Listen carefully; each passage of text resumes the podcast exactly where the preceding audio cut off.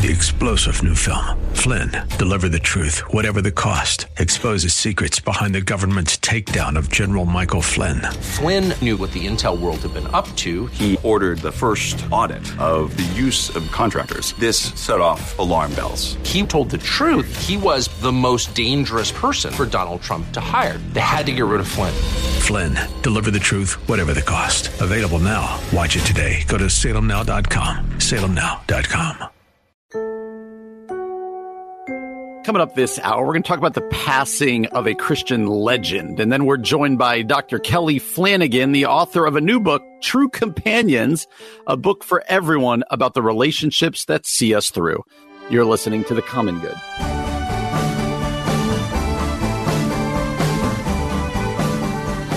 Happy Friday, everybody. Welcome to The Common Good here on AM 1160 Hope for Your Life. My name is Brian Fromm.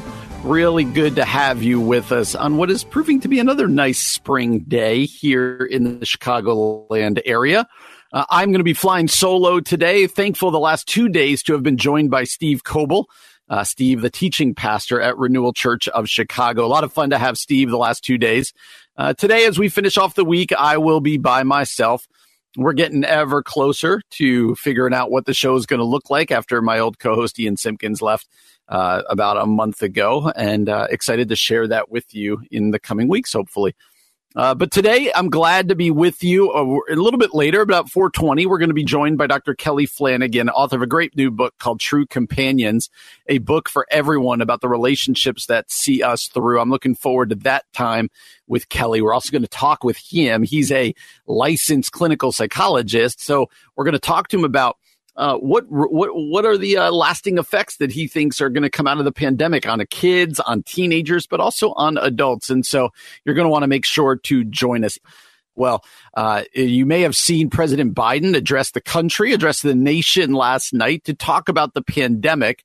And at CNN, they put it this way addressing a pandemic worn nation a year after the coronavirus brought life to a halt, which is unbelievable that it's been a year now. Like this was exactly when we were all terrified and going, what's, what's going to happen? I'll never forget that first week of, uh, of stiff stuff shutting down and schools closing and everybody being at home. I watched, uh, Rocky one, two, three, and four, uh, different Rocky each night with my son. I'll always remember that for however long I live. Like, okay, well, let's just watch the Rocky movies but there was such uneasiness back then. And for many, there's still uneasiness, but there at least seems to be a turning of the corner, if not having already turned it. Anyway, it says President Biden on Thursday offered a plan to lift the country from crisis using a pair of upcoming dates. May the 1st, by which he will order states to allow all adults to receive vaccines, and July the 4th, when he said Americans can again celebrate Independence Day in person. So uh, I do. I've been doing this over the last couple of weeks. If you've been listening to the show, and that's this, just to celebrate the good news, regardless of where you are on the political spectrum, regardless of what you think of the current president or the former president, or about masks and vaccines and and the coronavirus and shutdowns and whatever else. Regardless of where you are, can we at least celebrate? Uh, the uh, what some doctors and scientists have called the miraculous speed with which we have these vaccines available. And now it keeps moving up. And to think that everybody who wants a vaccine could very well have it by May 1st uh, is, is uh, tremendous. And it, again, it's not just a light at the end of the tunnel. It is a huge kind of opening at the end of the tunnel as we all look uh, for greater normalcy. I know we here in the Chicagoland, we are still under greater restrictions than say Texas or uh, you know, Iowa or even our friends in Wisconsin or wherever else. And, uh, you know, we are all longing to, uh, to be more opened up. Uh, and hopefully that day is coming and the vaccine, uh, regardless of what you think about it, is going to cause, uh, is really going to speed up the opening. And so just to see dates like May 1st and July 4th, uh, I'm, I'm excited about that. Uh, and it speaks to the speed with which uh, the past and current administrations have moved here uh, and the speed of the federal government. And uh, I know that oftentimes there's such frustrations about politics, rightfully so. I, I'm just as much as anyone get frustrated by our politicians, but uh, this is going to be a huge win that they'll write about for years to come. Uh, in the development and then the distribution uh, of these vaccines to fight back uh, the coronavirus. Because I think something we've learned here is we are we are not in control of as much as we think we are.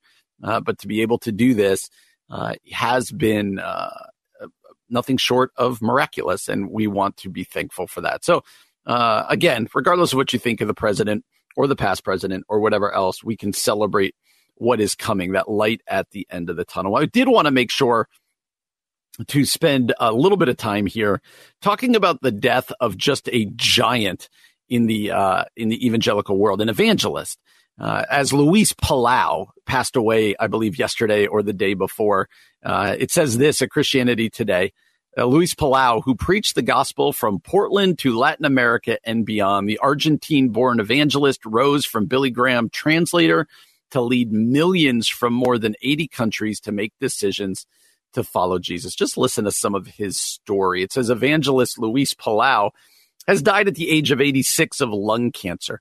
An immigrant from Argentina who made his home in the United States, Palau became one of Billy Graham's most prominent successors and, as I said, shared the gospel in more than 80 countries around the world. Palau preached the gospel to heads of state in Latin America and as the Iron Curtain fell in the USSR. His crusades bringing together a diverse array of Christians, including Protestants, Orthodox, and Catholics. As a young man, Palau interpreted for Graham. I never knew that. That's fascinating.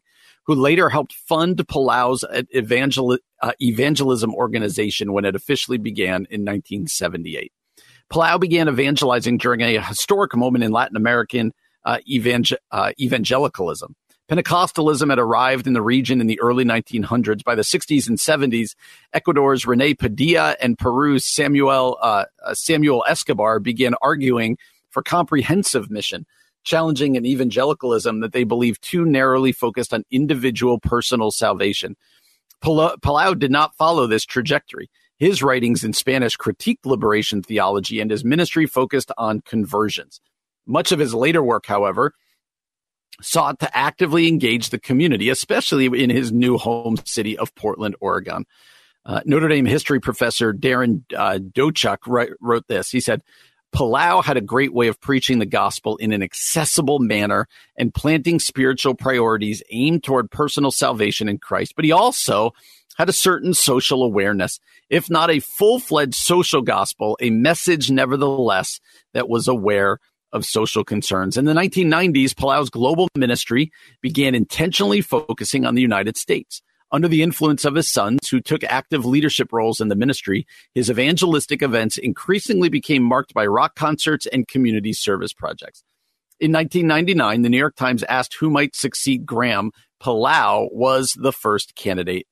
Uh, it says, despite living out his adult life in the U.S., Palau remained connected to Latin America largely through the radio the same medium through which he first heard Billy Graham preach. And at the end of this obituary, it's really long. I think you should go check it out. Uh, it says, uh, even as the ministry expanded in the U.S., Palau lamented the West's lack of passion for evangelism. Let us be challenged by this. He said, In North America and Europe, I find that while there is much discussion about evangelism, real evangelism is hard to detect, he said in 1998. The evangelical Christians of North America cheerfully pay any amount to go to a concert. They fill the civic center and even intercessory spiritual warfare conventions. But when it comes to face to face warfare, which is talking to people kindly but directly about their need for Christ, suddenly the numbers diminish. In too many churches, he wrote, the response to the challenge to proclaim the gospel to their city is, why should we be doing this? And this is expensive. Uh, we Christians, he said, have this notion that we know what the other guy is thinking before we even begin to talk to him. We don't.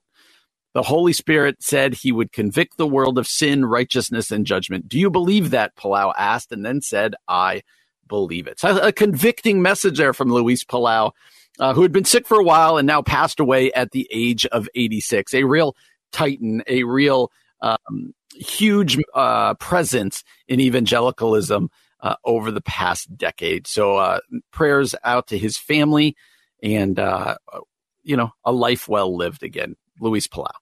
Well, coming up next, we're going to talk to Dr. Kelly Flanagan, licensed clinical psychologist here in the Chicagoland area and the author of a new book, True Companions, a book for everyone about the relationships that see us through. You're listening to The Common Good here on AM 1160. Hope for your life.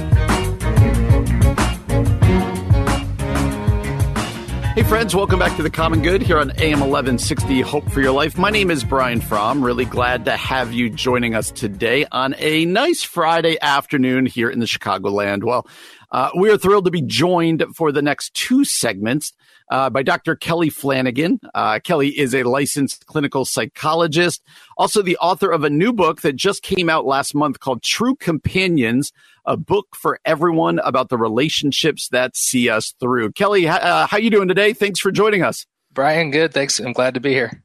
It's absolutely our pleasure. Hey, before we get started, why don't you introduce yourself to our audience so they can get to know you a little bit?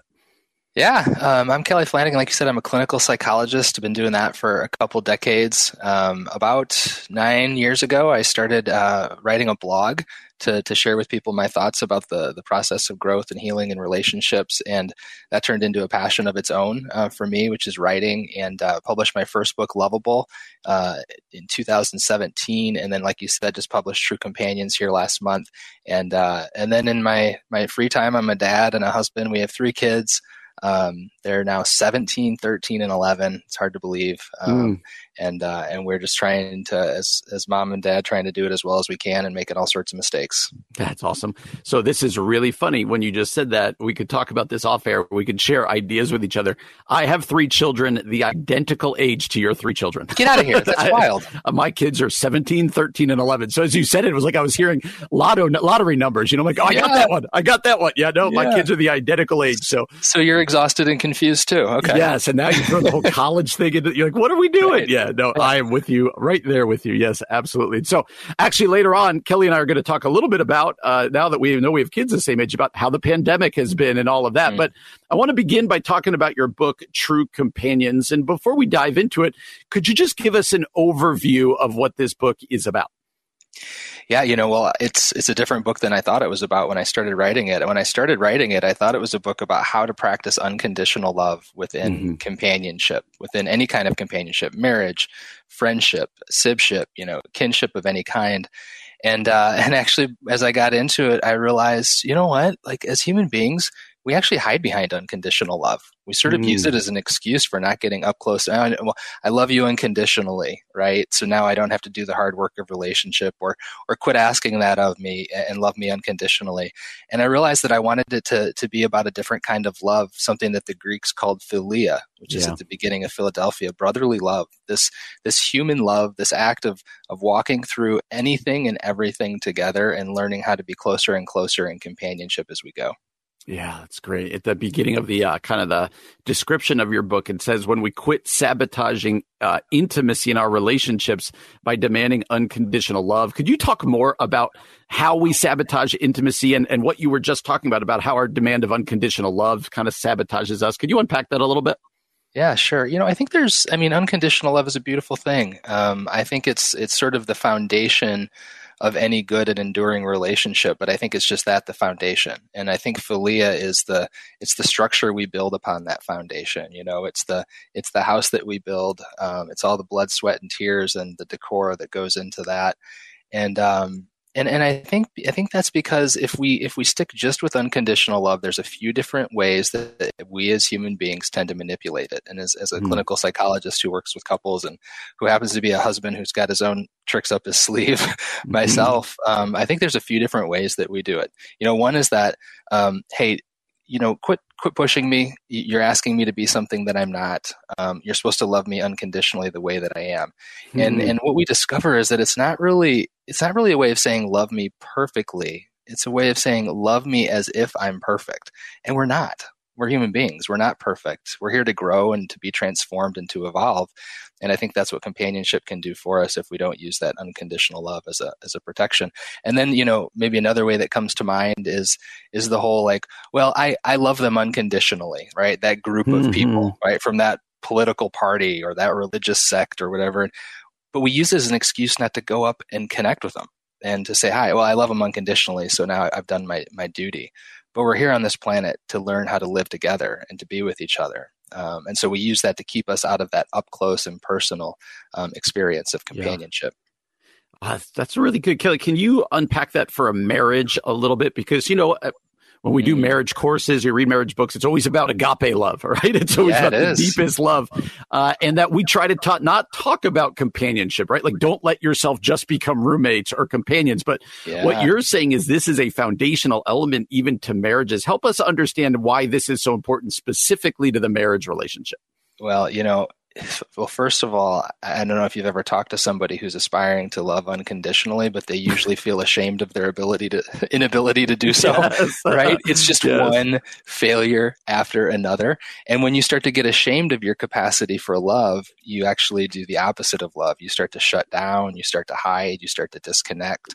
Um, so in my experience, like boots on the ground here as human beings, unconditional love and practice actually leads us to shut down and disconnect. Whereas philia, it it sort of incorporates the concept that we're going to mess up. We're messy creatures. Mm. We're, you know, we're complicated and confusing. And and so when we mess up, suddenly we didn't fail. We just have an opportunity to own it and to to name it and to grow from it and to connect about it. Um, and so that kind of love to me actually offers opportunities to come together rather than to to sort of shut down and defeat. Yeah, and you and I talked in the beginning about how we have the same age children. How does this apply to kids? Because as you know, as a dad, oftentimes mm. you're told, you know, you're the authority figure, and, and we don't mm. think about this kind of love with our kids. Uh, how does this look in the in the uh, father kid um, yeah. relationship? Yeah, well, I mean, so Loveable was all about, um, you know, the unconditional love that we need to have for ourselves and and for our people for for for in order for us to really understand our worthiness. But but again, I don't think it's enough. Um, and I'll give you an example. So this was maybe a couple Chicago winters ago. I had just thrown out my back. Um, and so my wife and I had changed roles for a Saturday morning, and she's out in the driveway shoveling, and I'm inside making some pancakes. And uh, and my at the time 11 year old walks out and he says, "Hey, when are the pancakes ready?" And my answer is, "As soon as you get out in the driveway and clear the driveway with your mom." And he's like, "Ah," and I want to do that. Um, and and my answer, and of course he doesn't. Like I get it, pancake, yeah. pancakes are way better than Chicago winters. Eh, but my answer to him was, "All right, dude, I get that, but think about this your mom and I love you unconditionally. And because of that, we're going to continue to give you good things all day long. You're going to ask us for stuff. We're going to give it to you. You're going to get these pancakes no matter what. Um, but I, what do you think it does to, to our companionship with you when we want to give you good things all day and you don't want to help us in return? Yeah. Um, how do you think that that impacts our experience of our relationship? And sure enough, he heard that. He went out, and in fact, he stayed out for an hour because once a kid gets out in the snow, that's what they do, mm-hmm. right? Mm-hmm. Um, but I think part of our role is, as, as parents is to love our kids unconditionally, yes, but it's also to to teach them how to be in relationship once they get out into the world with other people. And so I think it's a it's a balance of both. Ah, that's good, and, and this applies to friendships too. Uh, let me ask it this way. When do we know when to get out of friendships? Like when you've you know there's the brotherly love there's the doing the work but i'm sure as a psychologist there's times you say hey it's time to get out of that relationship. And i'm not even talking about the marriage yeah. relationship but just the friendship. How do you even know when to do that? Such a great question. Um, well my answer oftentimes is after consulting with other people to make mm-hmm. sure that mm-hmm. you, you aren't you don't have any blind spots to begin with um, and uh, and number two, you know, I think it's less a, a, question of when to get in and out, and and really more of a, a sense of trying to determine how how close is this person willing to become with me right? Mm. Like if I'm inviting them into a deeper companionship, um, into a closer companionship, one where we both take mutual responsibility for growing um, and ownership of our own stuff. And if someone doesn't want to get all in on that with us, it doesn't necessarily mean we need to sort of cut them out of our lives, um, but it, it probably does mean we need to accept how far they're willing to go with us and, and sort of assign that relationship to just a different space in our life and, and invest our companionship energy, our true companionship energy with other people. Yeah, that other voice you hear uh, is Dr. Kelly Flanagan. He is a licensed clinical psychologist and also the author of a new book that came out about a month ago called True Companions, a book for everyone about the relationships that see us through. Uh, we both have the identical families 17, right. 13, and 11 uh, age kids. And uh, obviously, you're fully aware. Uh, basically, this week is a year that we're into this coronavirus yes. pandemic, uh, which is just craziness. So let me ask it two ways. First, what's it been like for your family uh, going through this year mm. of a pandemic?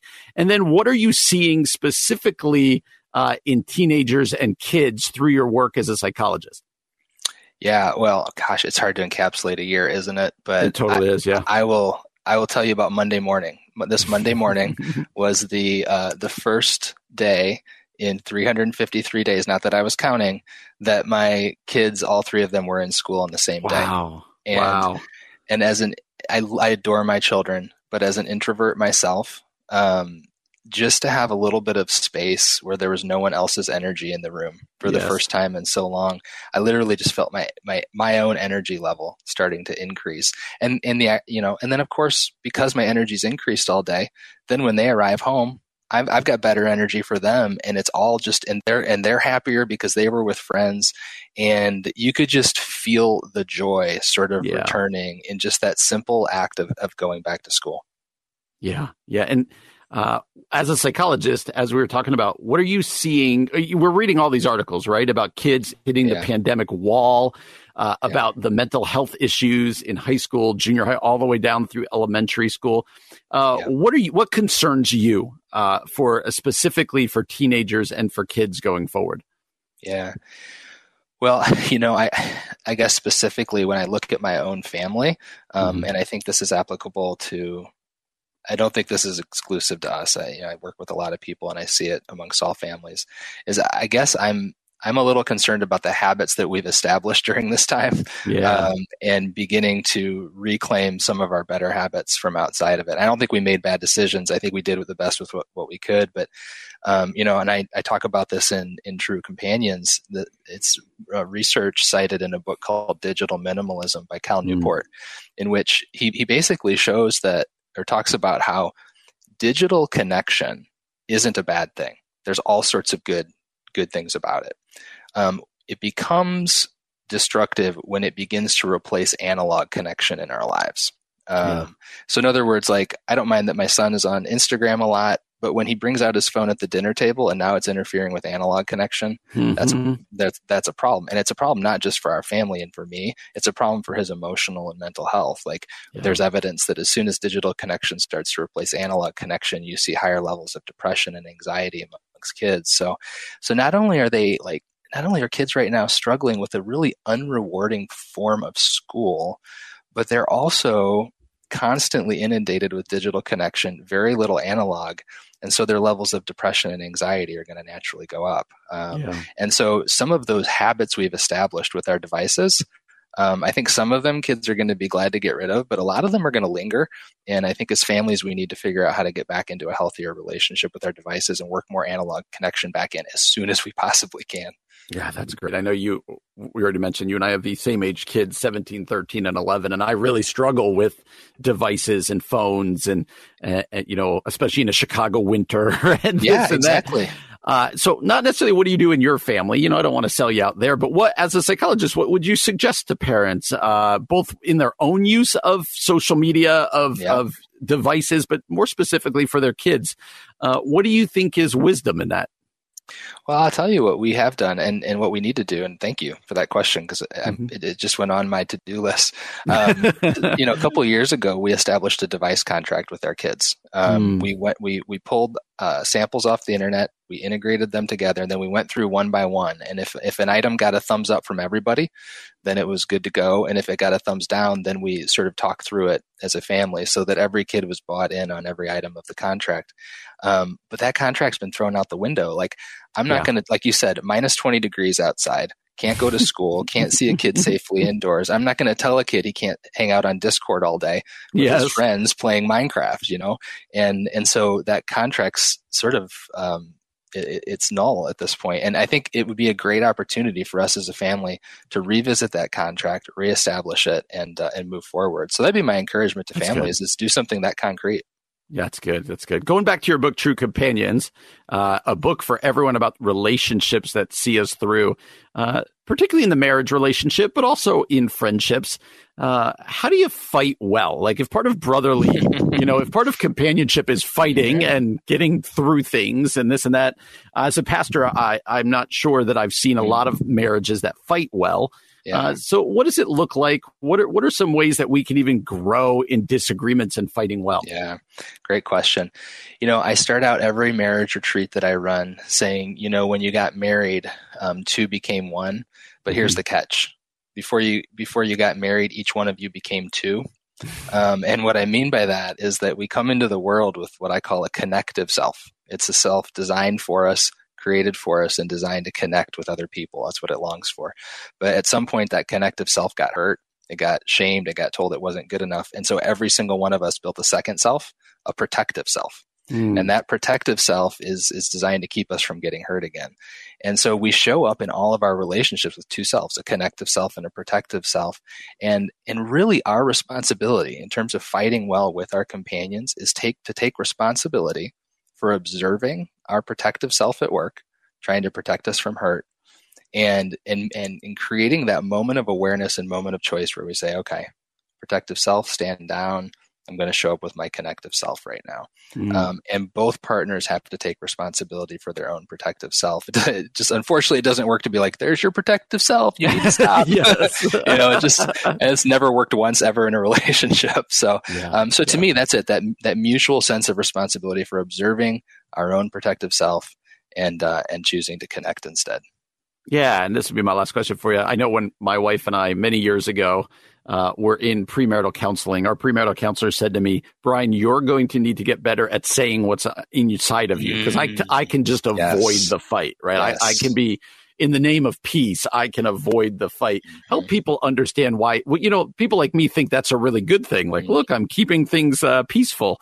Uh, Yeah. But help us understand why that's a terrible, really bad idea, and what we can do about that.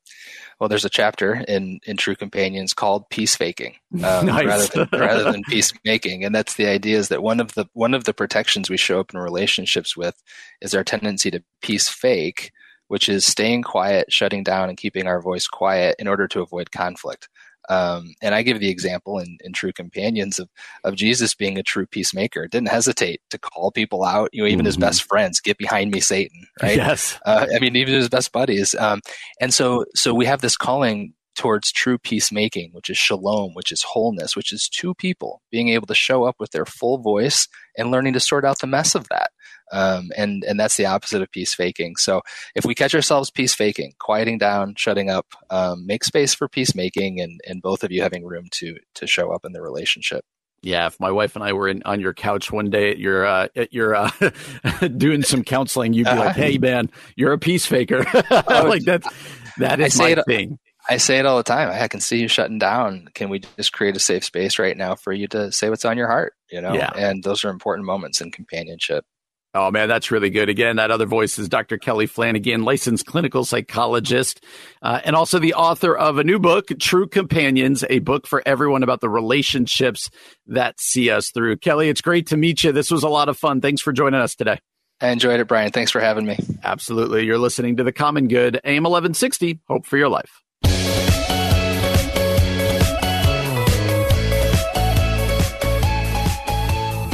Hey, friends, welcome back to The Common Good here on AM 1160. Hope for your life. My name is Brian Fromm, flying solo today on this Friday afternoon. Hopefully, you've got great plans for the weekend, right? Like uh, going out, enjoying the weather, uh, doing all sorts of stuff. My family and I, a week from today, we're going to go for a little. We can't get away on spring break, so we're going to go away for a couple days to Arizona. Me and my wife and our three kids. Uh, we're going to go to Arizona, and I was looking at the weather. Uh, the 10 day forecast, crossing my fingers it stays this way. Where we're flying into in Phoenix, it's supposed to be 85 and sunny. We're going up to the Grand Canyon. It's supposed to be 70 and sunny. So, uh, going to a White Sox game, and on that day, it's supposed to be low 80s and sunny. So, I am ecstatic and looking forward to just being in the sun again. But it's not bad here in the Chicagoland area. Can't complain with the weather that we have had. It feels like spring is coming, and there is some hope on the horizon, and hopefully life starts to get back to some normalcy. Well, Gospel Coalition had a great article, an interesting article, I should say, back on March the 7th, so a couple days ago. It's called this The Dangers of Doom Scrolling. This idea of doom scrolling is something that was uh is kind of a new word that's out there and and some kind of something that I wasn't really uh, aware of. So let's get into it. It says our world provides more than enough bad news. The reality is what comes around across our screens only scratches the surface of evil in our neighborhoods, nations, and hearts. We're not surprised by that, but it seems we're drawn to observing this fallenness. We want to watch it. We want to scroll. Welcome to doom scrolling. An article at Merriam-Webster's Words We're Watching describes doom scrolling as, quote, the tendency to continue to surf or scroll through bad news, even that news, even though that news is saddening, disheartening, or depressing. Think about that. That is what social media often is, isn't it, friends? Like we, we go, oh, that's bad news. And, uh, and so much of, if you ever watch the social dilemma, so much of what they curate for us is just bad news. Bad news sells and it keeps you watching and it keeps you clicking the article goes on to say, when did we start doom scrolling? In some ways, the phenomenon isn't new. Digital technologies have just given us faster access. But we don't need algorithms to prove we delight in darkness. We might trace the origin of doom scrolling to the move- moment that Eve saw that the tree was good for food and that it was a delight to the eyes. Sin has commandeered the focus of the eyes when Noah's sons, Ham, saw the nakedness of his father. It keeps going, talking through the Old Testament. The pandemic meant, though, that most of us spent even more time looking at digital screens in the last year, and much of what we saw was unpleasant.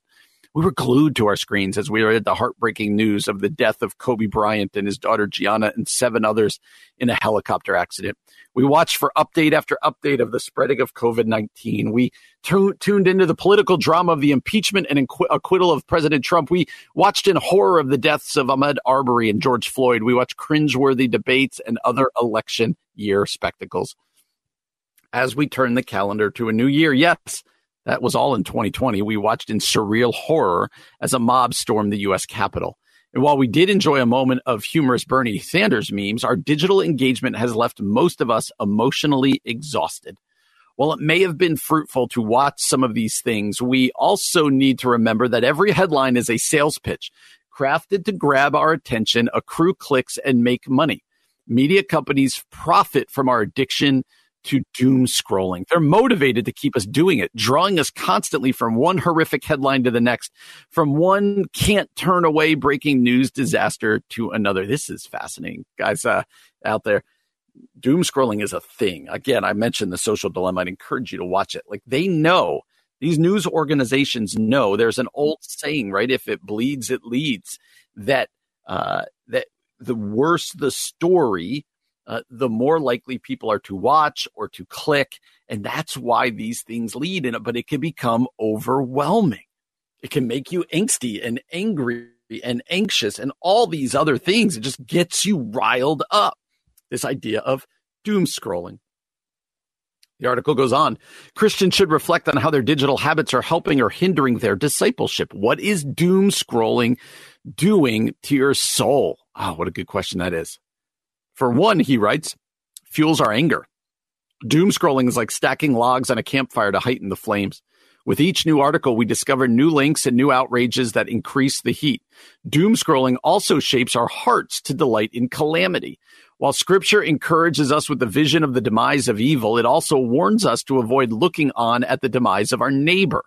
Doom scrolling turns our neighbor's pain into our entertainment. As our eyes take in images and headlines of hatred and evil, our minds and hearts interpret and ingest them. If we're not careful, our soul begins to be shaped by the darkness we consume. Uh, C.S. Lewis uh, warned about this in Mere Christianity when he said, Every time you make a choice, you're turning the central part of you. You're turning the central part of you, the part of you that chooses, into something a little different than it was before and taking your life as a whole with all your innumerable choices all your life long, you are slowly turning this central thing into a heavenly creature or a hellish creature, either into a creature that is in harmony with God and with other creatures and with itself, or else into one that is in a state of war and hatred with God and with its fellow creatures and itself. To be the one kind of creature is heaven, that is in the joy, peace, knowledge, and power. To be the other one means madness, horror, idiocy, rage, impotence, and eternal loneliness. Each of us at each moment is progressing to one state or the other. That's C.S. Lewis. Jesus urged his followers, if your right eye causes you to sin, tear it out and throw it away. For it's better for you to lose one of your members than your whole body be thrown into hell. Where are your eyes looking?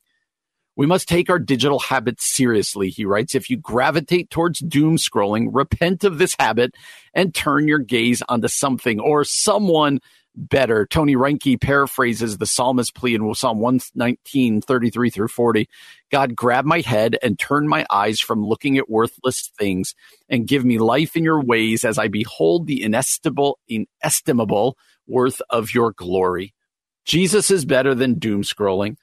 He intends for you to see and bask in the light of the gospel of Jesus Christ, not in the doom and the darkness of this world. That was written by Jeff Mingee. He's the pastor at Catalyst Church in Newport News, Virginia. Can I just encourage us here that what he says there is so correct? So much of our media, our social media, our online presence, so much of it uh, is just feeding us the bad news and the darkness and the divisiveness. And, and we wonder why our culture is increasingly divided and angry and short tempered. And so the question becomes for the Christ follower, how will we be different? What will, what will be the steps that we will take to not do this? And, and they're going to take, as Kelly Flanagan said earlier, they're going to take very, um, it's going to require uh, very intentional steps that say, you know what? I'm not going to be a slave to social media. I'm not going to be a slave to the algorithms. I'm not only going to look at what they show me. Instead, I'm going to focus my eyes on Jesus. I'm going to put my phone away sometimes. I'm going to stop reading things that I know are not good for my soul, but it's like watching a car wreck and not being able to look, but I'm not going to look. But I'm instead going to fill myself, right? Whatever is good, whatever is noble, whatever is pure, whatever is right. Think about such things. These things in the Bible that tells they make a difference in our day to day lives. The dangers of doom scrolling. This is such an important idea uh, because the the um, the current of culture is going one way, and the question is: Is the church just going to ride the current of culture? And doom scroll our way through our days? Or are we going to go, no, that's not good for my soul? And we're going to do something else. Great article here by Jeff Mingee. Hopefully you're as challenged by it as I am. Well, one more hour to go. Coming up next hour, I want to talk about an article we touched on last week, and that's Shane Claiborne urging churches to remove U.S. flags from their sanctuaries. Do we believe that's true? Or is there a flip side to that? We're going to talk about that next year on The Common Good. AM 1160, Hope for Your Life.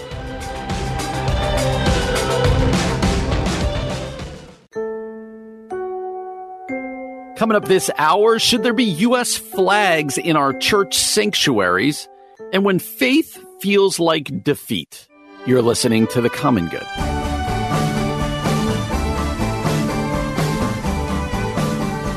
Hey, everybody. Happy Friday. Welcome back to the Common Good here on AM 1160 Hope for Your Life. My name is Brian Fromm. Thanks so much for being with us today.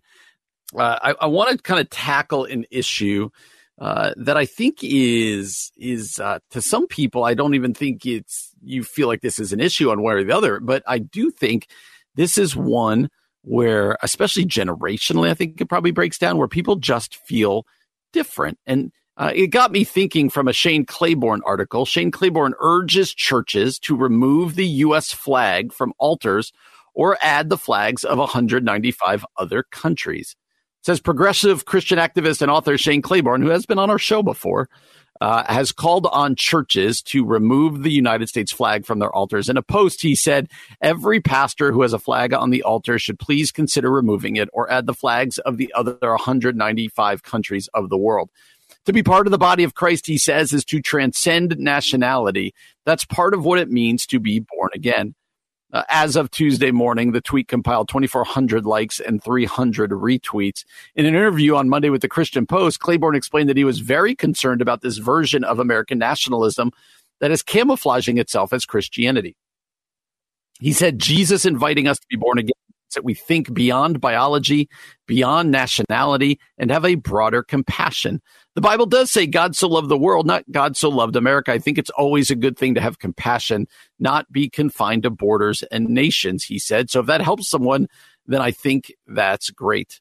Uh, we urge pastors, he said, and priests to boldly make it clear their commitment to Jesus is incompatible uh, with Christian nationalism, conspiracy theories, he says, and all religious and racial prejudice. Uh, and so, anyway, he went on to say that he believes churches should remove the flags. And and I just it got me thinking. I'm like, okay, I remember growing up, not necessarily in the church I grew up in, but in, I remember in some churches, I think it was a regular thing to have American flags. I'm not sure it's that regular anymore, but I wonder if out there uh, you think that he is right. Uh, Mike Holloway, senior pastor of a Baptist church in Louisiana, uh, penned a column in 2019 arguing that American flags should be in sanctuaries out of gratitude.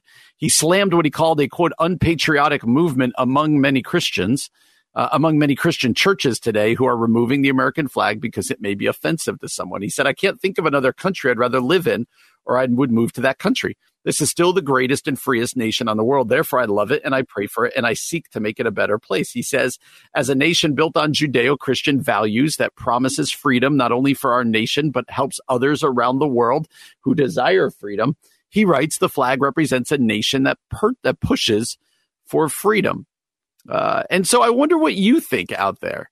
Uh, he, he, they go on to talk about how in the South there used to be the Union Jack also on to say on many sanctuaries. John Stonestreet uh, and Timothy Padgett of the Colson Center uh, for Christian Worldview argued in a recent column that quote Christian nationalism is too often being used as a scare label to dismiss any policy or person more conservative than whoever is using the term. Uh, and so again, what do we think here? Uh, Stonestreet went on to say, We're all but guaranteed for the near future that anything vaguely traditional or moral and any appeal to anything higher than the latest cultural fad will be smeared with this label. It's silly, he says. Even more, it's dangerous. Even so, Christians must not abandon the public square just because they say mean things about us. And, but I don't think that's what this arg- what Claiborne's arguing. I think Claiborne is arguing visually on literally he uses the phrase church altars right on your stages on what people are looking at in your church is it right or wrong to display the american flag in your sanctuary. I found this article that was just uh, written a couple years ago that says pro and con should churches display the American flag in the sanctuary. And so they give two sides of the debate. Let me give it to you. The pro side. The American flag represents the nation we live in, the United States of America. Our nation was founded on a, as a Christian nation, this author writes, in principle and practice. Other countries have long known and appreciated this flag, this fact. Displaying the American flag, they write, in all public places, including churches, reminds us why this country came by God's grace into existence and who suffered for it. That is because our ancestors wanted to be able to worship according to their conscience and not under the control of a state run church. It was this Judeo Christian heritage that dictated much of what the Constitution entrails, he writes. Most, if not all, of the problems we face uh, can be traced back to the fact that we've pulled away from these original values and standards, the author writes. Uh, perhaps this is why Psalm 60, verse 4 says, You have set up a banner for those who fear you. In the Old Testament, a banner was a flag, he said. God was, has given a flag to those who fear him and him alone. Uh, and then this article ends before they get into the con. It says, In short, placing a flag on display in a church doesn't mean the worshipers or leaders are bowing to the flag or the nation above God, such as in Nazi Germany in World War II. Church leaders should make this clear distinction, he writes. For if we do not display the flag or indulge ourselves in freedoms the flag stands for, then what's our faith really worth in and outside the church? So I don't know that I agree with that guy, but it's interesting. He's saying here's the pros of it. Then he says the cons in the local church above any celebration of our nation is the correct and true worship of the triune God. His kingdom is the one that can't be shaken, and we are to offer to him acceptable worship with reverence and awe. Shouldn't the physical elements of the service reflect this very truth? Although displaying a flag isn't referred to in the Bible directly, when we gather in the local church, we're more primarily Christian than American.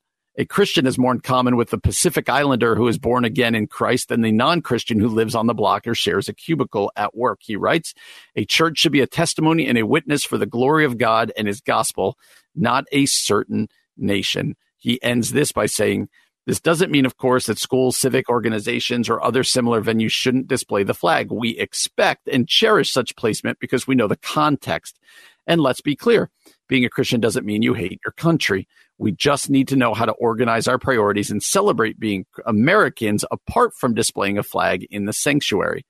As with any decision in the Christian and church life, we must ask, is it scriptural? Scriptural? Is it gospel centered? Does it uplift man or God?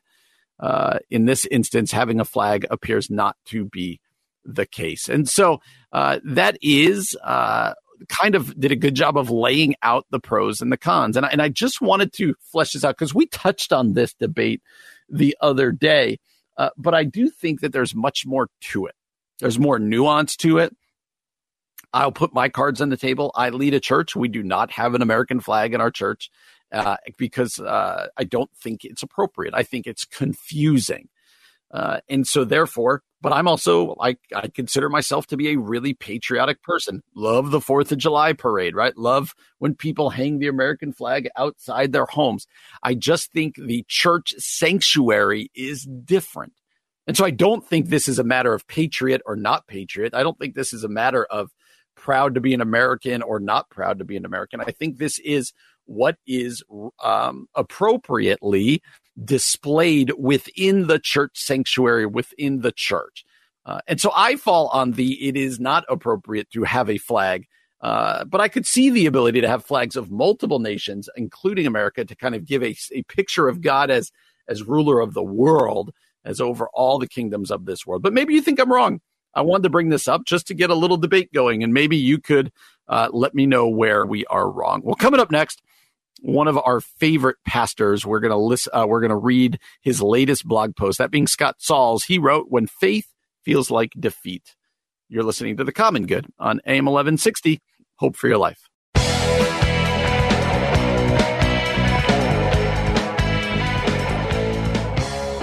Hey, everybody, welcome back to the Common Good here on AM 1160 Hope for Your Life.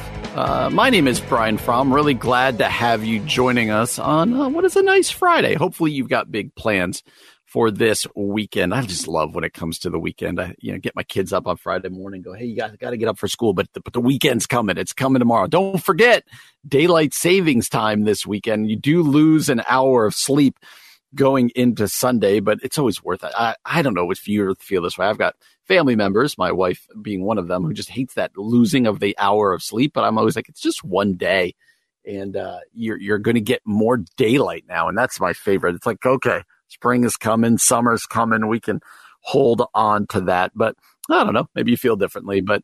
Uh, don't forget it's daylight savings time, and I'm hoping that you've got a great weekend planned ahead of you. My family, I don't think we got much on the calendar for this week. I could be wrong this weekend. I mean, I could be wrong. As I said in an earlier hour, we're heading out of town at the end of next week. And so uh, until then, I think we're just going to have some fun family time, which, man, I just love it. My kids, 17, 13, and 11, that's the ages of my kids. And it feels like that time of life where you're just like grabbing as much family time as you can uh, being together as you can, and uh, because you know the the days are long, but the years are short, and so uh, enjoying that time. Well, we hope that you've got a good weekend planned ahead of you. I wanted to read from this week. Uh, I feel like we do this every week, but Scott Sauls, uh, he is one of our most quoted pastors here on the Common Good. Scott Sauls, uh, he is a prolific writer. He's written books like Jesus Outside the Lines and A Gentle Answer. He also blogs regularly. That's what we're about to read from uh, at scottsauls.com. Uh, he's a pastor at Christ Presbyterian Church in uh, Nashville. Uh, jokingly he told Ian Hell, you could go just uh, track down Scott Sauls now. Uh, and he is just kind of prolific. Uh, a lot of time on Twitter if you follow Scott Sauls. Anyway, he writes, and I love every time Scott Sauls writes but Scott wrote this the other day at his blog, scottsauls.com. He wrote, When faith feels like defeat. Let me just read some of it. Sauls writes, I lost my mother last year. After 10 years of Alzheimer's related decline, time ran out. Uh, time ran out in what affected families call the long goodbye. I didn't shed any tears when she died, not because I didn't love her, but because a decade of incremental ascending grief was already behind me. By the time mom died, I was out of tears and content to release her into heaven's care. I can't think of anything positive to say about Alzheimer's. I won't even try. It's cruel, demoralizing, dehumanizing disease. Recently, I enlisted the services of a counselor. In my sessions with him, some uncomfortable things about my life and about me had been uncovered. In the uncovering, the counselor recommended that I add a trauma specialist to my treatment. As it turns out, I am less whole from the top on, than the top optics of my optics of my life suggest. I have a good health, a wonderful wife, two beautiful daughters, a congregation that loves us, some excellent friends, and more opportunity than I ever dreamed of. But behind the curtain of this wonderful looking life of mine, there also exists a small, sometimes scared, self doubting man whose story includes the aforementioned hard realities. I'm a mess, a busted up sinner who's dreadfully cracked about the head and sadly needs mending every person you encounter, including the one in the mirror, is fighting a hard battle. This past year has felt like too much, like a pile-on. Sometimes I wonder all why all of this? Why all at once? Do you ever feel that way? I'm an American who's been shaped to expect comfort. Sauls writes, because of this, I'm vulnerable to cynicism, moroseness, and self pity when my outside and inside worlds betray expectations. The cultural air I breathe has trained me to think that life should be more carefree, predictable, and in control than it is having been above world's privileged minority for most of my life, luxuries like good health, decision making power over what and how much I eat, higher education, physical safety, social networks, clean water, and access to things I need and want have felt more like entitlements than luxuries. I've never buried my own child or experienced irrevocable theft. I am a well off American man. As such, I have been conditioned to expect that life, my life, will run smoothly. I've also spent many years ignoring some betrayals in the past which my counselor is helping me process at the age of 52. As an elder led our church in prayer recently, he says, uh, Lord, this has been a year filled with disruption, isolation, confusion, illness, and death. We ask for relief, but not without the revival of our hearts. These are heart re- reviving lessons that preach loudest through pain. As C.S. Lewis said, pain insists upon being attended to. God whispers to us in our pleasures, but shouts to us in our pain. It's his megaphone to rouse a deaf world. Uh, he goes on to say, one such lesson in this world is that this world as it is is not our final home. Now, no matter how hard we try to make it so, this present world refuses to be our paradise. Mercy reveals itself through regret, hurt, and fear. I'm not alone in realizing this, he says. Many of the world's greatest souls became the best selves, not in spite of, but because of their own distress. Uh, Cowper wrote uh, hopeful hymns, and Van Gogh brushed epic paintings while contemplating suicide. Spurgeon preached some of his best sermons while depressed. Lincoln, Churchill, and King battled melancholy. Princess Diana suffered from an eating disorder at the peak of her fame and impact. Beethoven went blind. C.S. Lewis buried his wife after a short cancer ridden marriage. Frankl, Wiesel, and Ten, uh, ten Boom survived the Holocaust. Ann Voskamp lost her sister, and Joni Eareckson Tada her ability to walk in tragic accidents. Christine Caine suffered abuse, and Tim Keller got terminal cancer. John Perkins enjoy, uh, endured jail beatings and death threats from white supremacists. One grief expert noted that the most beautiful people we have known are those who have known defeat, known suffering, known struggle, known loss, and have found their way out of depth. These persons have an op- appreciation, a sensitivity, and an understanding of life that fills them with compassion, gentleness, and a deep loving concern. Beautiful people do not just happen. Beautiful people, the ones we admire, the ones who change the world for good, the ones we like and want to be like, those people do not just happen. This axiom that beautiful people do not just happen also demands our attention from Scripture. Job lost 10 children, his wife's affection, and his livelihood and reputation in one day. Moses stuttered, Jacob limped, Sarah was infertile, Tamar and Bathsheba were assaulted, David was betrayed by his son, Hosea's wife fell into prostitution, as did Rahab. Ruth was widowed in her youth, Mordecai was oppressed and belittled, Jeremiah battled depression, as did Elijah. Gideon doubted God, as did Thomas. Mary and Joseph sought asylum from a reign of terror. Mary and Martha buried their brother. John Mark was rejected by Paul. Peter hated himself and Jesus wept. As we read the Bible, it is important to see that every book, except the small handful of them, Ecclesiastes, Proverbs, and Song of Songs, was authored by someone who was enslaved, seeking asylum, in prison, facing persecution, or under another form of distress. Beautiful people do not just happen. And sometimes the deepest, truest faith feels more like defeat than it does victory. I read that and got chill bumps, friends, because we live in an age out here in the West that says, you know what? The chief aim of man is comfort. Uh, the chief aim is uh, having all our ducks in a row. It is prosperity. And then you just look at all the men and women, not only in recent history, but in biblical history, whose lives were marked by pain, suffering. And, and it wasn't just an aspect of their lives, it was the formative a- aspect of their life. It's what formed them. And, and we, we wrestle with these things and we go, man, how do I, how do I, um, how do I face the struggles of this world?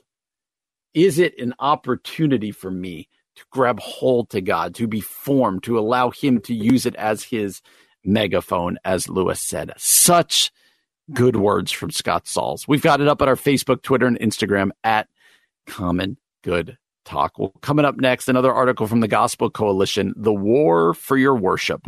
That is coming up next on the Common Good AM 1160. Hope for your life.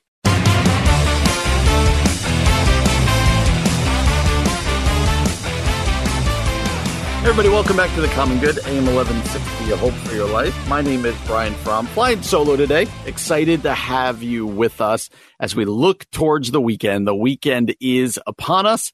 Hopefully, you've got plans and, and you're looking forward to some uh, rest and relaxation. Maybe at least a little bit of yard work. That's just sometimes yard work is just so fun. Uh, we did an article earlier from the Gospel Coalition, kind of what I like to do when I'm doing the show by myself when I don't have somebody else to talk to is uh, to just kind of go through articles. Let some articles speak to us. Let some of them kind of talk to us. Articles that have caught my eye. So hopefully you enjoy that. Uh, and and the Gospel Coalition is regularly a good spot to do that. We talked about one earlier about doom scrolling that came out of the Gospel Coalition. But here is the article from Trevin Wax that just came out yesterday, entitled "The War for Your Worship." The War for your worship. I want to read a little bit of this from Trevin Wax. He said, There is a war going on for our worship. Being humans by nature, we will worship something. The question is, will we worship the God who made us in his image or something we make in ours? Make no mistake, you're in a spiritual battle. The pull of old idols can be powerful. We must not underestimate the gravitational force of feelings and fears on our hearts. How then can we respond wisely in the midst of this battle? Let's pause there for a second. Uh, this is one of the absolute foundational uh, ideas that we all must not just wrestle with, but come to terms with. It's exactly what he said at the beginning that being humans by nature, we will worship something. The question is, will we worship the God who made us or something we make in our own image? This idea, like there's no functional atheists out there. We all worship something. And, and the Christian says our, our worship uh, is centered uh, in our Heavenly Father. Like that is where our worship is positioned. That is where it faces. That uh, to think of it another way, what takes the center of our lives? in which way is my life oriented? Uh, and the the Christian message is to say my worship is only the only thing worthy of my worship, and the only thing worthy of our worship is our heavenly Father. It's that picture of Isaiah chapter six, where Isaiah is called up into the throne room of God. Uh, he sees just even the, the robe, the edge of the robe of God. He, he sees all that's going on, the majesty and awe and to that, Isaiah falls down and says, I am not worthy to be in your presence. I am a dead man. It is this idea that in light of God, he is all that is worthy to be worshiped. That he is all that is worthy to be praised. And that that is our, our posture and our message, one of awe of our heavenly father. But we do worship other things functionally, uh, most notably like, right? Another way to put it, there's always something on the throne. There's always something in the center. And I can think of a couple uh, that are quite regular. You know, we worship ourselves. I think that's the number one thing that many of us worship. We worship our own self interest, our own accomplishments. We are functionally the center of our own world. Some of you who have kids, you worship your kids. We worship money. Uh, these are all the types of things that we do worship. Well, that's what Trevin Wax is getting at here. It is the age old question of idol worship. If you want to read more, if you're like, ah, we don't have idols. I never, I don't have this statue in my front yard. I don't have this golden calf. Well, uh, just because we don't have those, we are still very much in the business of idol worship. And uh, Tim Keller wrote beautifully. He Tim Tim Keller wrote a book called Counterfeit Gods. It's a very short book. It does not take long to get through, uh, but it's called Counterfeit Gods. I'd encourage you to check it out because it gets at this exact topic. Well, Wax is going to say this. How do we respond wisely in the midst of this battle? He says, one, beware the pull of old idolatries under new circumstances. In Exodus 32, uh, in Exodus 32, he says, We see Moses up on Mount Sinai. And he does, and when he doesn't come down quickly, uh, the Israelites panic and take man- matters into their own hands. They make a golden calf of worship. They say they want God to go before them, but they're looking back to Egypt, to the calf. The people are returning to familiar gods. This is a new circumstances, but an old idolatry. They tell Aaron they want to make a feast to the Lord.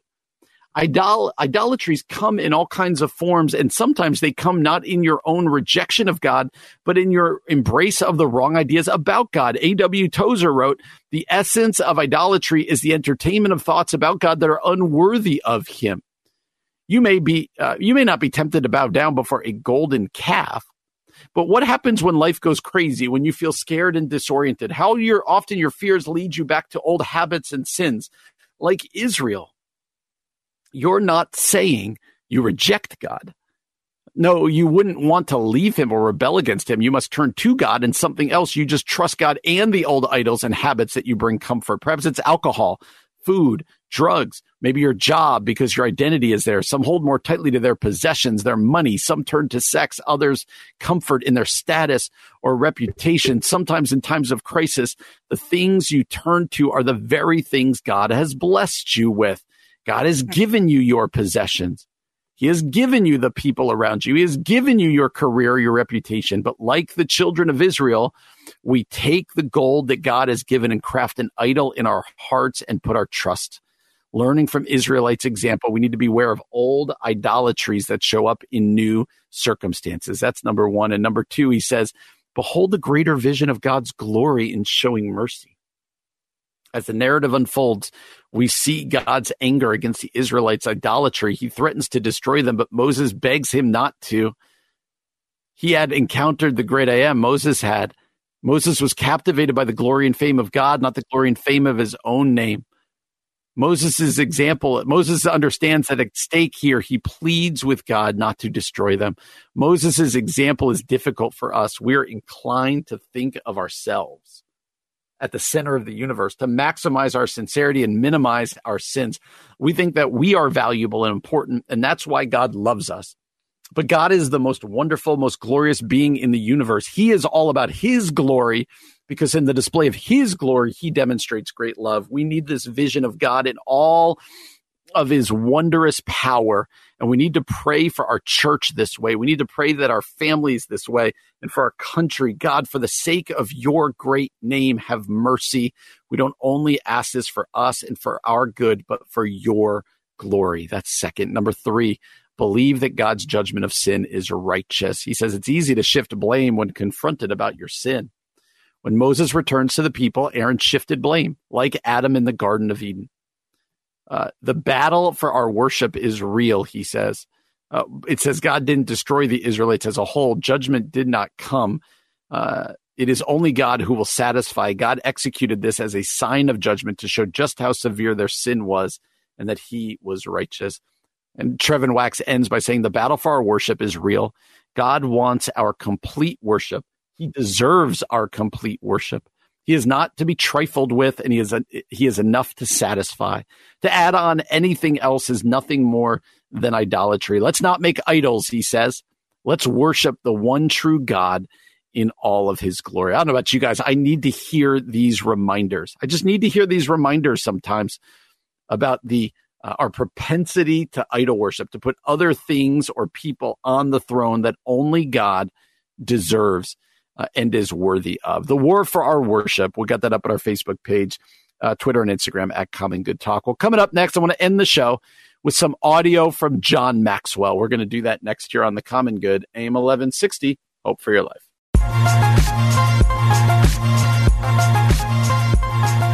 Hey, everybody. Happy Friday. Welcome back to the Common Good on AM 1160. Hope for your life. Uh, my name is Brian Fromm, flying solo today. Uh, really glad to have you joining us. Uh, we, ever since really for the last year, uh, since the coronavirus kind of uh, changed our lives, one of the things we've been trying to do is to end our shows with a little bit of whether it be encouragement or inspiration, uh, or also uh, some things to challenge us. And so we've been trying to do that as we send you off into your nights and in this case into the weekend. And uh, I'm sure if you've been around, especially church world for any amount of time, you're fully aware who John Maxwell is. Uh, John Maxwell, former pastor, uh, but now he's much more well known for being the best selling author and speaker on leadership. He is like the leadership guru. Uh, he writes, he speaks, uh, he's written more books than I've read in my life, I think. And John Maxwell getting up there in age, but still very prolific. Uh, very prolific. And so John Maxwell had something to say, uh, not surprisingly, about leadership. This is like 30 seconds long. I want you to hear this. Let's listen to what John Maxwell had to say. Leadership isn't based on what we know. Leadership is based upon who we are. And one of the things that people want to know, if they're going to let you lead them, is do you care for them? That's a huge question. Do they care for me? And if we care for them, now they're willing to follow. So Maxwell goes on to there to say something really important. Leadership is not based on what you know. It's based much more on who you are. That people much more care. Uh, they need to know that you care before they care what you know. I, I feel this deeply as a pastor, as one who wants to lead people and encourage people and point people in a direction. And it becomes a really huge question that people ask. Whether you're a boss of a business, you're a parent, you're a pastor, uh, whatever, wherever you're trying to be, right? Some people say leadership is just defined simply as trying to take people somewhere. So wherever it is that you're leading, we're all leaders in some way you, the greatest definition or the greatest result of leadership, the greatest indication of leadership is are people following you? You could just look behind you and go, well, there's nobody there. Or yeah, there they are. And, and Maxwell makes a really vital point that I wanted to leave us with today. And that's this. The people don't know, people don't care how much you know until they know how much you care. Say it again.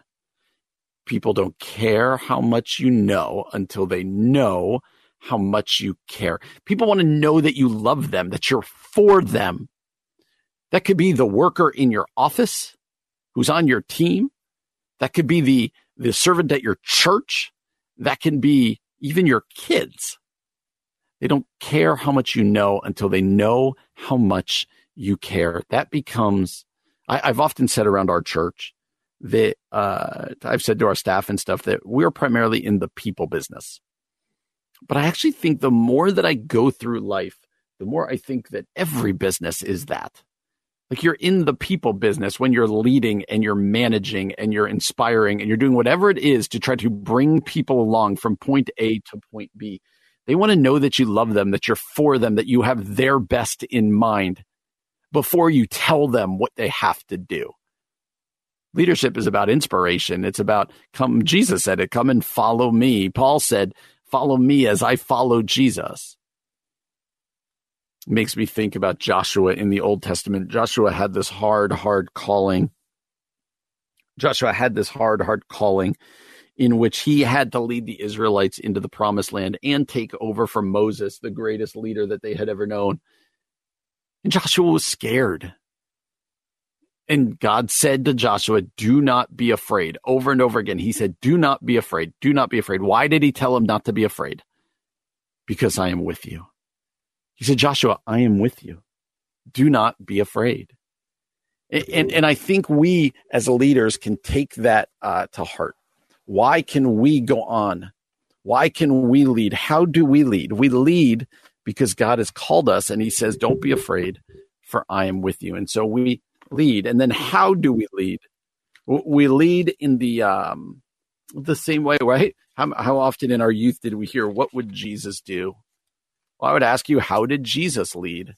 If we are Christ followers who are called to, um, uh, to follow his patterns, follow his ways, then I would ask, how did Jesus lead? And I would suggest that Jesus led primarily through loving the unlovable, through uh, showing dignity to those that culture did not show dignity to, by uh, by uh, empowering the powerless. That Jesus came and he said uh, to his people, um, Hey, I love you. I believe in you. Why else would Jesus have grabbed a bunch of fishermen and tax collectors and uh, zealots and whatever else, whoever else were his were his guys? Jesus, he could have called the best of the best, but in many ways, culturally speaking, he called the worst of the worst. But Jesus said, I love you. I'm going to train you. I'm for you. That when they messed up, he didn't turn his back on them. Uh, when even they denied him, he still restored. And Jesus is a living, walking example as to what does good leadership look like. I mean, Jesus did so much more than that, but in the context of leadership, I think we have so many books on leadership, and rightfully so, how to lead well. But can we just boil it down again that leadership is primarily about loving the people who are, who are called to follow you, of being a shepherd, of serving rather than asking to be served. People can sniff that out when you're when you see them as a as a means to your own end, as opposed to nope, I'm I might be above you on the organizational chart or whatever else, but I'm for you. I'm for your advancement, and that's what I am going to do. You know what people do to that? They go, I want to follow that man. I want to follow that woman. John Maxwell uh, is is so right here when he says people don't care how much you know until they know how much you care. Who needs to know how much you care in your life this weekend or in the next week? Is that person at your church? Is it a family member of yours? Is it somebody in your office? Who needs to not know uh, how much you know, but who needs to know how much you care about them? That's the call of Christ in our lives is to love others even more than we love ourselves. It is to put the needs of others before our ourselves. It is to um, it is to live self self sacrificially. And why do we live self sacrificially? Because we worship a Savior who ultimately sacrificed for us. And so we go live that way to the world. People don't care how much you know until they know how much you care. Hopefully that's helpful. I that was a great reminder for me uh, from John Maxwell, and I just wanted to pass it on. Well, I want to close out of the book of Jude. Let's have some doxology time. Let's go to church, huh? Let's close out of the book of Jude. Now, to him who is able to keep you from stumbling and to present you blameless before the presence of his glory with great joy, to the only God our Savior through Jesus Christ our Lord be glory, majesty, dominion, and authority before all time, now and forevermore. Amen. We're really glad that you joined us this week, and we hope that you do have a great weekend. Join us again on Monday from 4 until 6. Until then, my name is Brian Fromm, and you've been listening to The Common Good here on AM 1160. Hope for your life.